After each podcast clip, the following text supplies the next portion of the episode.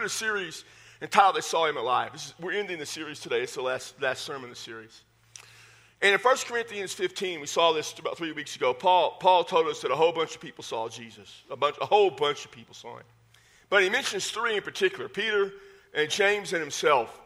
And those three guys, along with John, they shaped the Christian movement. I mean, Christianity in its current form exists because of those four guys. Three of them, Peter and James and Paul, died, died for the faith. And, and we've talked about Peter and we've talked about James. And so today I just want to come to Paul, the persecutor of the church. Because nobody has ever lived a life like Paul. No one has ever been such a cruel persecutor of the church. And then himself have been so cruelly persecuted in his faith. It's an amazing story. And uh, before I get to the passages, this is kind of what I, I just want you to see from the message today as we wrap this up. Paul saw the resurrected Jesus. His appearance to Paul changed Paul's life. And as a result of that appearance, Paul influenced the way people, all people, would come to know, understand, and relate to Jesus. The way we know Jesus, understand Jesus, and relate to Jesus is in large part due to the influence of Paul. And so when you start this message today, and what I kind of want you to see and understand is that no matter what you've done in your life, it's unlikely you've done anything as bad as Paul. I, I meet people on a regular basis, you know, and, and Pastor, or let's say, David, you know, I've done, I've done some horrible things, and God's been good to me, and sometimes they'll tell me in their story, I'm like, yeah, you, you did some pretty horrible things. But it's hard to imagine anyone who's ever done the things that Paul did, especially directed towards Jesus. And you know, to, to understand Paul's story is to understand that, you know, he was this brilliant young Pharisee. He studied under the leadership of a guy named Gamaliel, who most of you don't know about or care about. He is mentioned in the Bible. Gamaliel was a brilliant teacher. His grandfather was probably the greatest rabbi in the history of all of Judaism outside of Jesus, named Hillel. Paul had this phenomenal Jewish education. He was a brilliant man besides that. And Paul set out on the course early of his life as an antagonist towards Jesus. In Acts chapter 7, we see this guy being stoned to death named Stephen. And after Stephen is stoned to death, Luke writes in Acts chapter 8, verse 1, these words Saul, who we know as Paul, was in hearty or complete agreement with putting him to death. So Saul was all in on putting Stephen to death. And on that day, a great persecution began against the church that was in Jerusalem. Now, the idea of persecution is to put heavy pressure on. It, it's a word that speaks of violence towards somebody. And normally, it's the idea of eradicating that person or a system of beliefs or getting them to change their mind. The persecution, it says, began at the church that was in Jerusalem. Now, we need to understand something about the church in Jerusalem. It was, it was, it was Jewish, but there were two cultures of Jews. There were Hebraic Jews, Jews that had a Hebrew, uh, a thoroughly Jewish cultural background. And then there was what we call Hellenized Jews. Hellenized Jews had, were people that usually lived outside of Jerusalem, outside of Judea. They were Jews that lived in Rome and in, in, Europe. They lived in Asia Minor, they lived in, in uh, Egypt, and they were influenced by Greek culture. They probably spoke Greek. In the early church, because when the Holy Spirit came in Acts chapter 2, there were all types of, of Jews there from all over the world many of the Jews that became believers were Grecian, and so they, they, they began to grow. Stephen was most likely one of these Hellenized Jews. Well, he wasn't most likely, he was an Hellenized Jew, and, and who became a follower of Christ. And so the persecution was really against these people. And because of that, we're told that they began to be scattered throughout the regions of Judea and Samaria. So, so these Greek speaking um, Jewish believers were fleeing, uh, all except the apostles. Now, why would the apostles stand? Well, most likely, a couple of reasons. One, they were, they were thoroughly Hebrew in, in their thinking and their processing, so they weren't really ones being persecuted against, but also they're the apostles. They got to stay and, and get things going. And in, in verse 2, we're told this that some devout men buried Stephen, and they made loud lamentation over him. So they were mourning the death of Stephen. But it says in verse 3 that Paul began ravaging the church. The word ravaging is just a word of totally destroying. It, it's the idea of a wild boar doing damage. If, you, if you've ever been from South Texas, where I'm from, and I'm not a hunter, but I know plenty of guys that go hunting, they'll tell you that whenever you're hunting, you got to watch out for the javelinas. You don't cross paths with the javelina. The javelinas are just mean. And they'll come at you and they'll tear you apart every chance they get. Every year you read about people dying at the hands, or the tusks, I should say, of a javelina. So he was ravaging the church. He was going from house to house. He'd go to this house and that house. And he would take off the men and women and he would drag them out to put them in prison. This is a violent picture of a man tormenting Christians in Jerusalem from a Greek cultured background, even though they were Jewish. And so, what you have then is you have this type of persecution going on and just damaging the church. This was all within about the first year of the resurrection of Jesus. If we fast forward 35 years, we're in about the year 66 AD. Paul is in Rome. The emperor of Rome at that time is Nero. Nero was a cruel and sadistic man. In about 64, in the summer of 64, a fire broke out in Rome that burned up about a quarter of Rome. Most people understood, and the historian Tacitus helps us to understand, that the people realized that Nero probably did this in order to build some projects he wanted. He wiped out a poor area of the town. And the people were beginning to rebel. And so Nero blamed the followers of a guy named Christus or Christ, the Christians. He blamed them for the fires and began to persecute them and began to put them to death. Paul was one of those guys that were caught up in that persecution. Paul was in prison, and in prison, he wrote the last letter that we have of his, known as 2 Timothy. He wrote it to Timothy, who was at Ephesus. And the end of that letter in chapter 4, he says, Timothy, I want you to hear, come, go grab Mark. And even though they're persecuting Crescens, and even though anybody that's associated with me has their life in danger, Timothy, come on and see me, brother. I want you here with me. He says, Demas left me. Demas loves the world. Demas was a close follower, but Demas couldn't handle the pressure, and Demas left.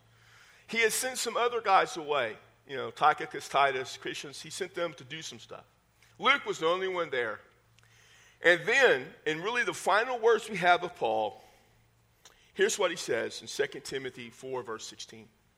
At my first defense, no one supported me, but all deserted me. His first defense was not, you know, he had an imprisonment in Rome the first time that we know of in the end of Acts. It's not, that's about 61 AD. It's not then. The, the first defense is like an arraignment. That my first time before the court, this time, there was no one. They, no one supported me. They left me. But I don't count it against them because I, I understand why it's dangerous. Says in verse 17, he says, But the Lord stood with me and strengthened me. The Lord was there. Paul says, The Lord strengthened me. He stood with me. So that through me, proclamation might be fully accomplished. He's, he's appearing before the Roman court with the high possibility they're going to put him to death. What is Paul doing?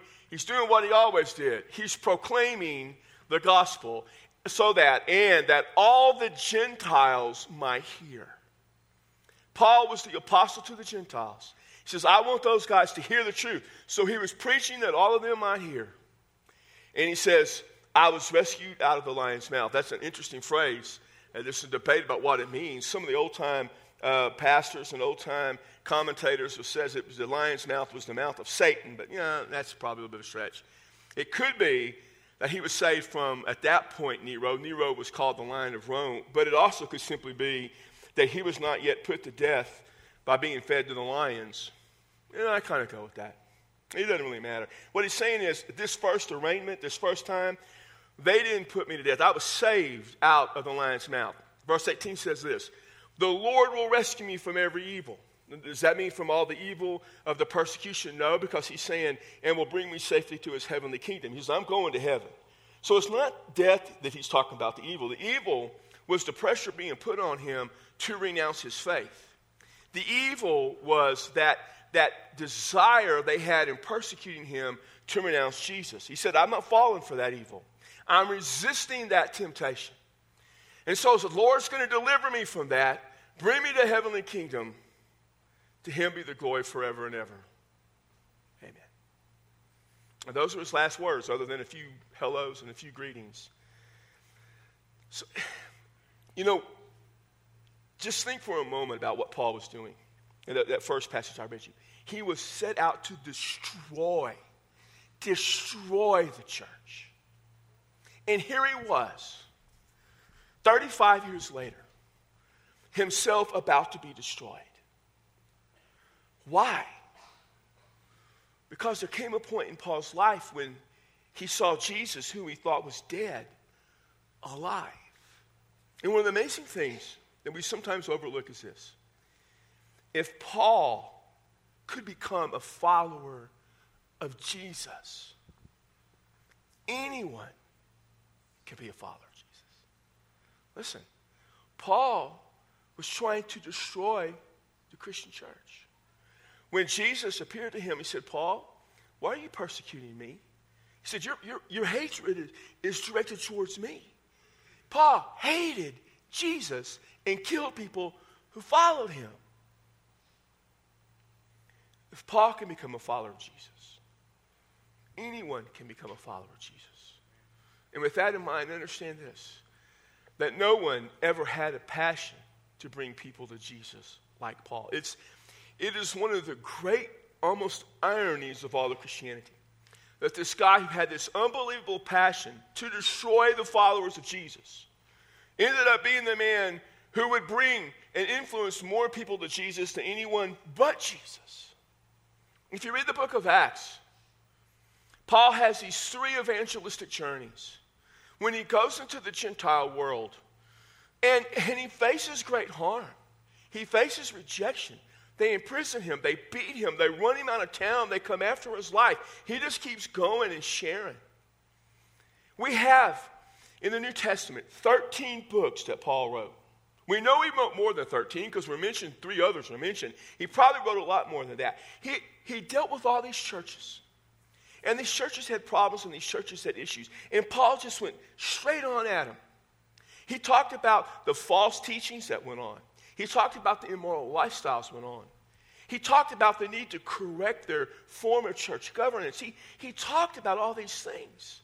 And sometimes he was gentle, and sometimes he just went after them with a sledgehammer. He told one group, You can go to hell if you don't get this straightened out. Paul was that kind of guy.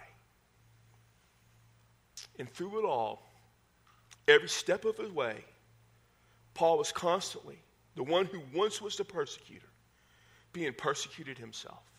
Paul's ministry, probably his actual ministry, began in about 48 AD. He was saved about 14 years earlier than that. But his work began in about 48 AD and it ended in about 66. So you got about an 18 year period.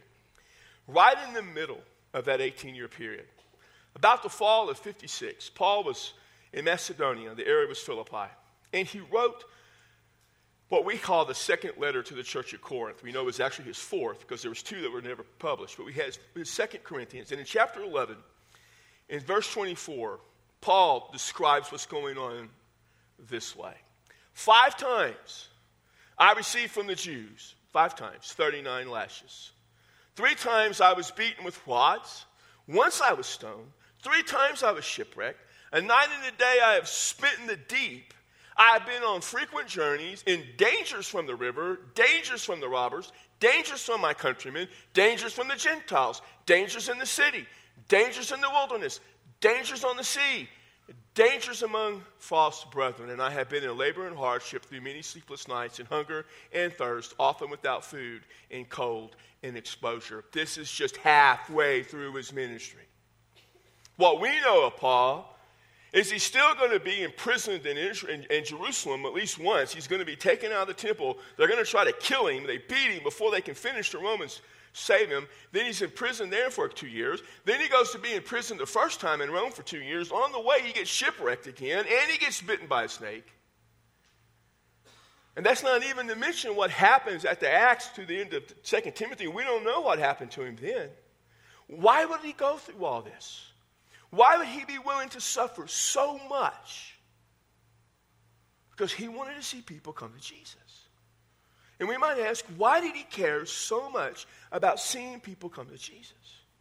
Because when Paul was persecuting Jesus and the Jesus followers,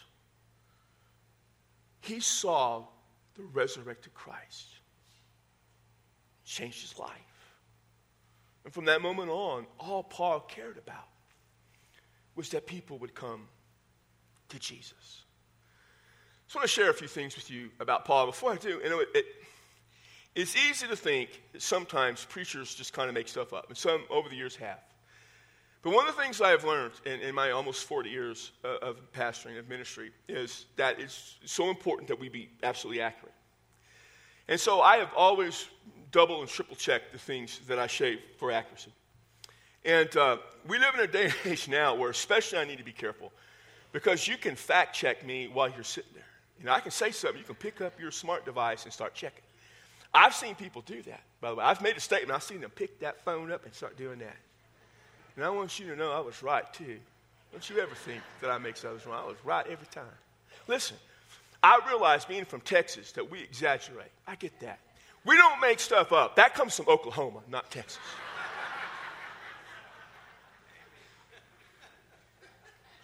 People say I might have offended some folks in Oklahoma, but they, we, they won't get it, so it won't. I'm just, I'm just, I'm just kidding. Uh, just don't wave at me like that. I got you in the back. Go ahead and write it on the list. Paul was the most influential Christian that ever lived.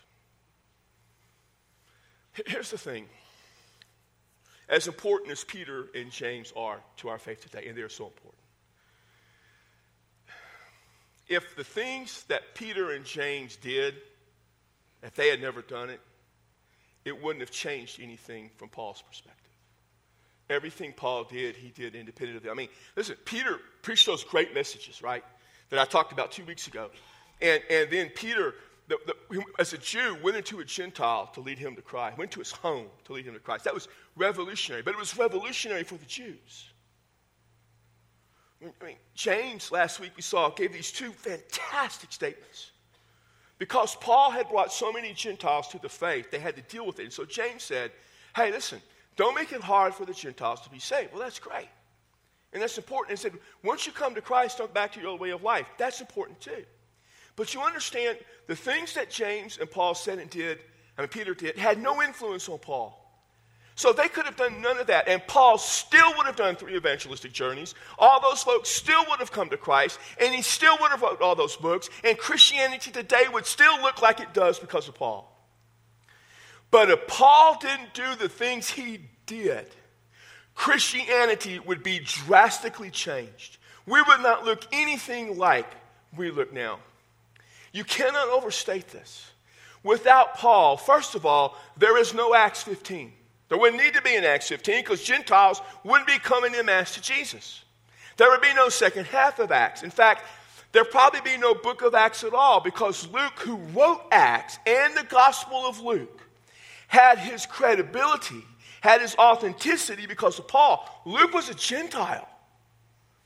And the Jews would have never accepted what Luke wrote as a Gentile. It was only the Gentile believers who ultimately would believe all the things Luke wrote. That's why it was important. So Luke probably wouldn't have hung out with Paul, and he wouldn't have had access to all that information. He wouldn't have written Luke, and that's the Gospel of Luke is so important.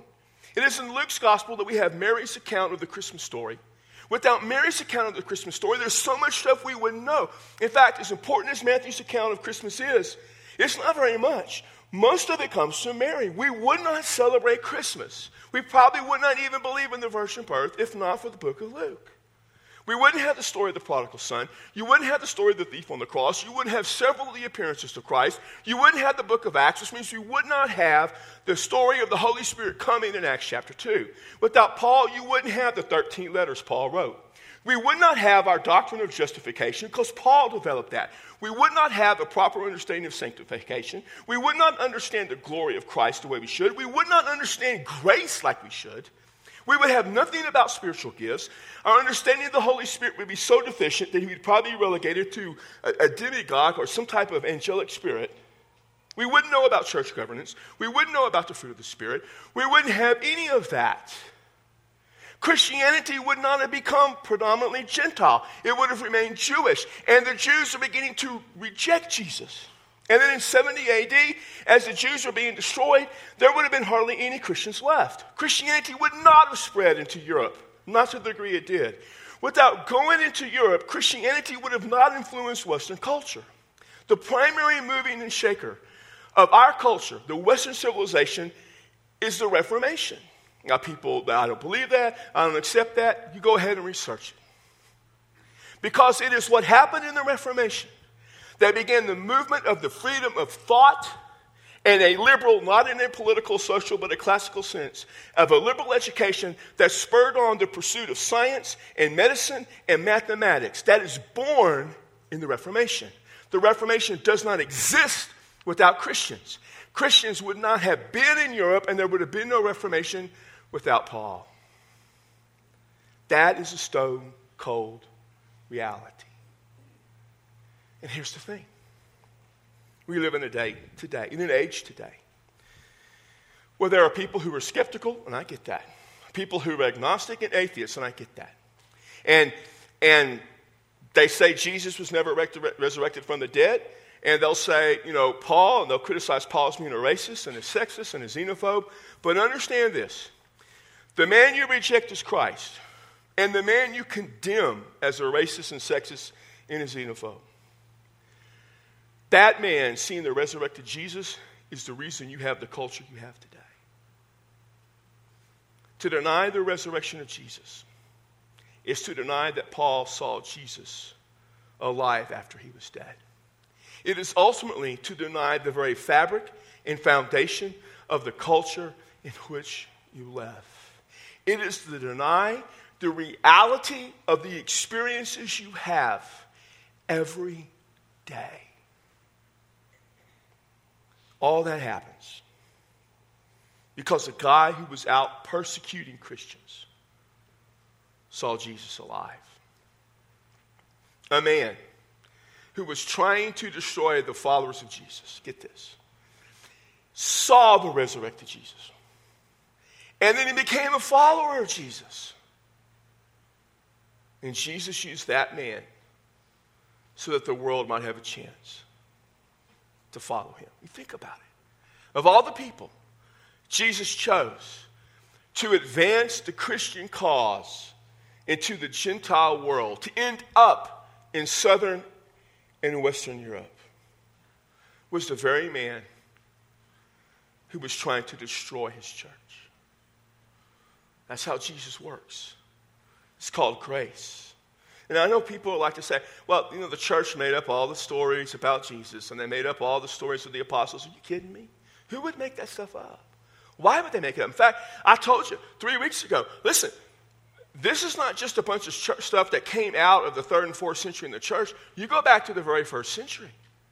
You go back to the times of these guys, and there are documents. Some of them written by people who weren't followers of Christ who talk about this. Tacitus, I mean, he was a Roman historian and a senator. He talks what Nero did. He talks about the persecution that came on Peter and Paul. I told you last week, Josephus, a Jew, talked about the murder and the, and, and the martyrdom of, of James. Even in the early second century, there are people who talked about the way these guys died. Why would they make that up? I mean, think about it. I, I told you several weeks ago, and I've told you before, historians today, not just Christian, but historians, look at Luke as being an accurate early, early, early period historian, not just church. They look at him as being a reliable witness to things that happen.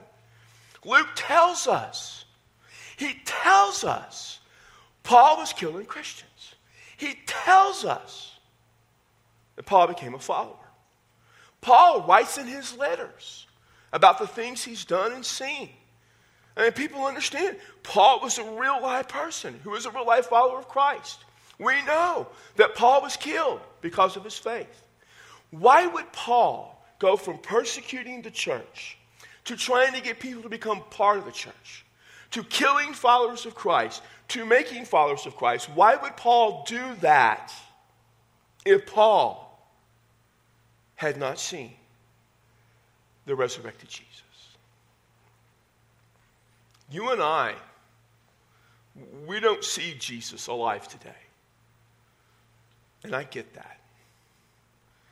But Paul did. And James did. And Peter did. And they wrote about their experiences. And Luke wrote about their life. And other people outside the New Testament wrote about their death.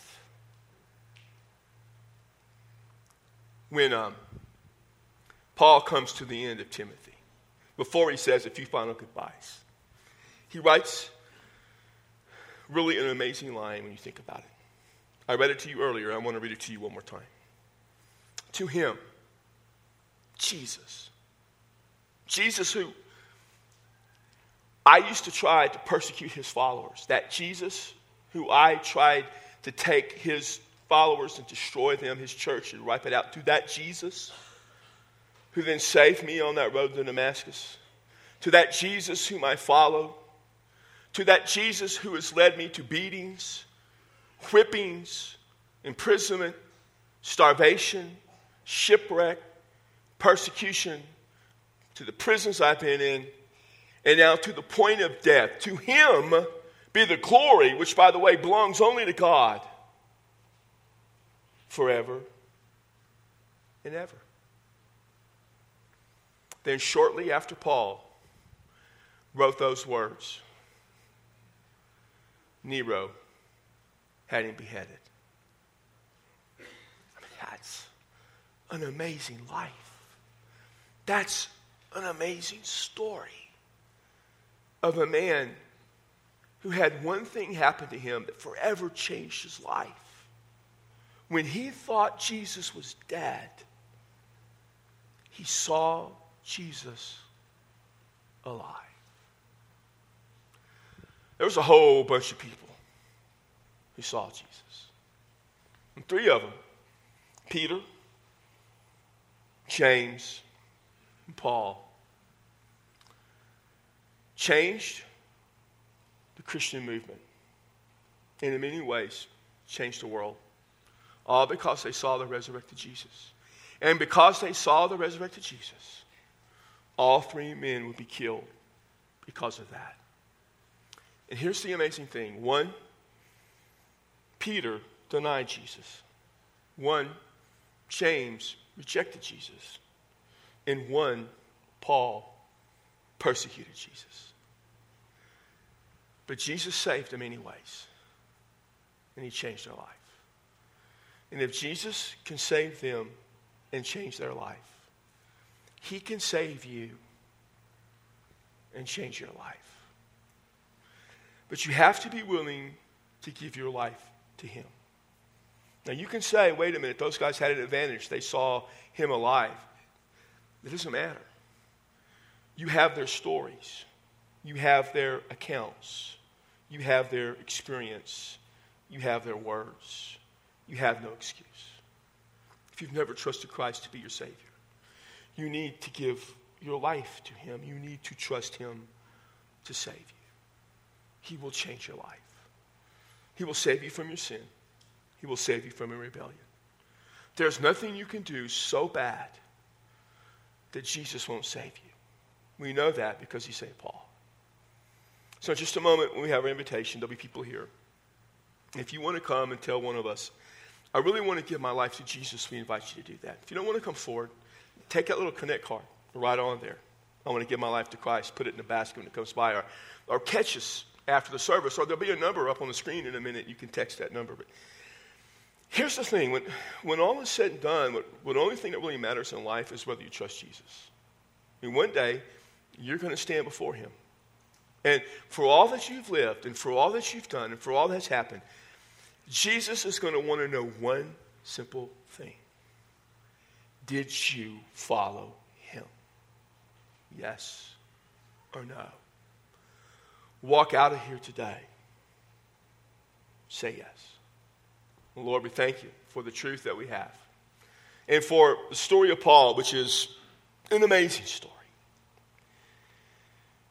And Father, for the simple fact that Jesus, in his grace, chose to save Paul so that Paul could influence the world. And all of us can be here because of that. And all of us can follow Jesus just like Paul. So it's my prayer that those who do not followers of Christ at this moment will now give their life to Jesus and trust Him as Savior and follow him. Something that can only be done by your grace and your mercy. And we ask this in the name of Christ our Lord. Amen. Would you stand? If you want to come forward, we'll be here.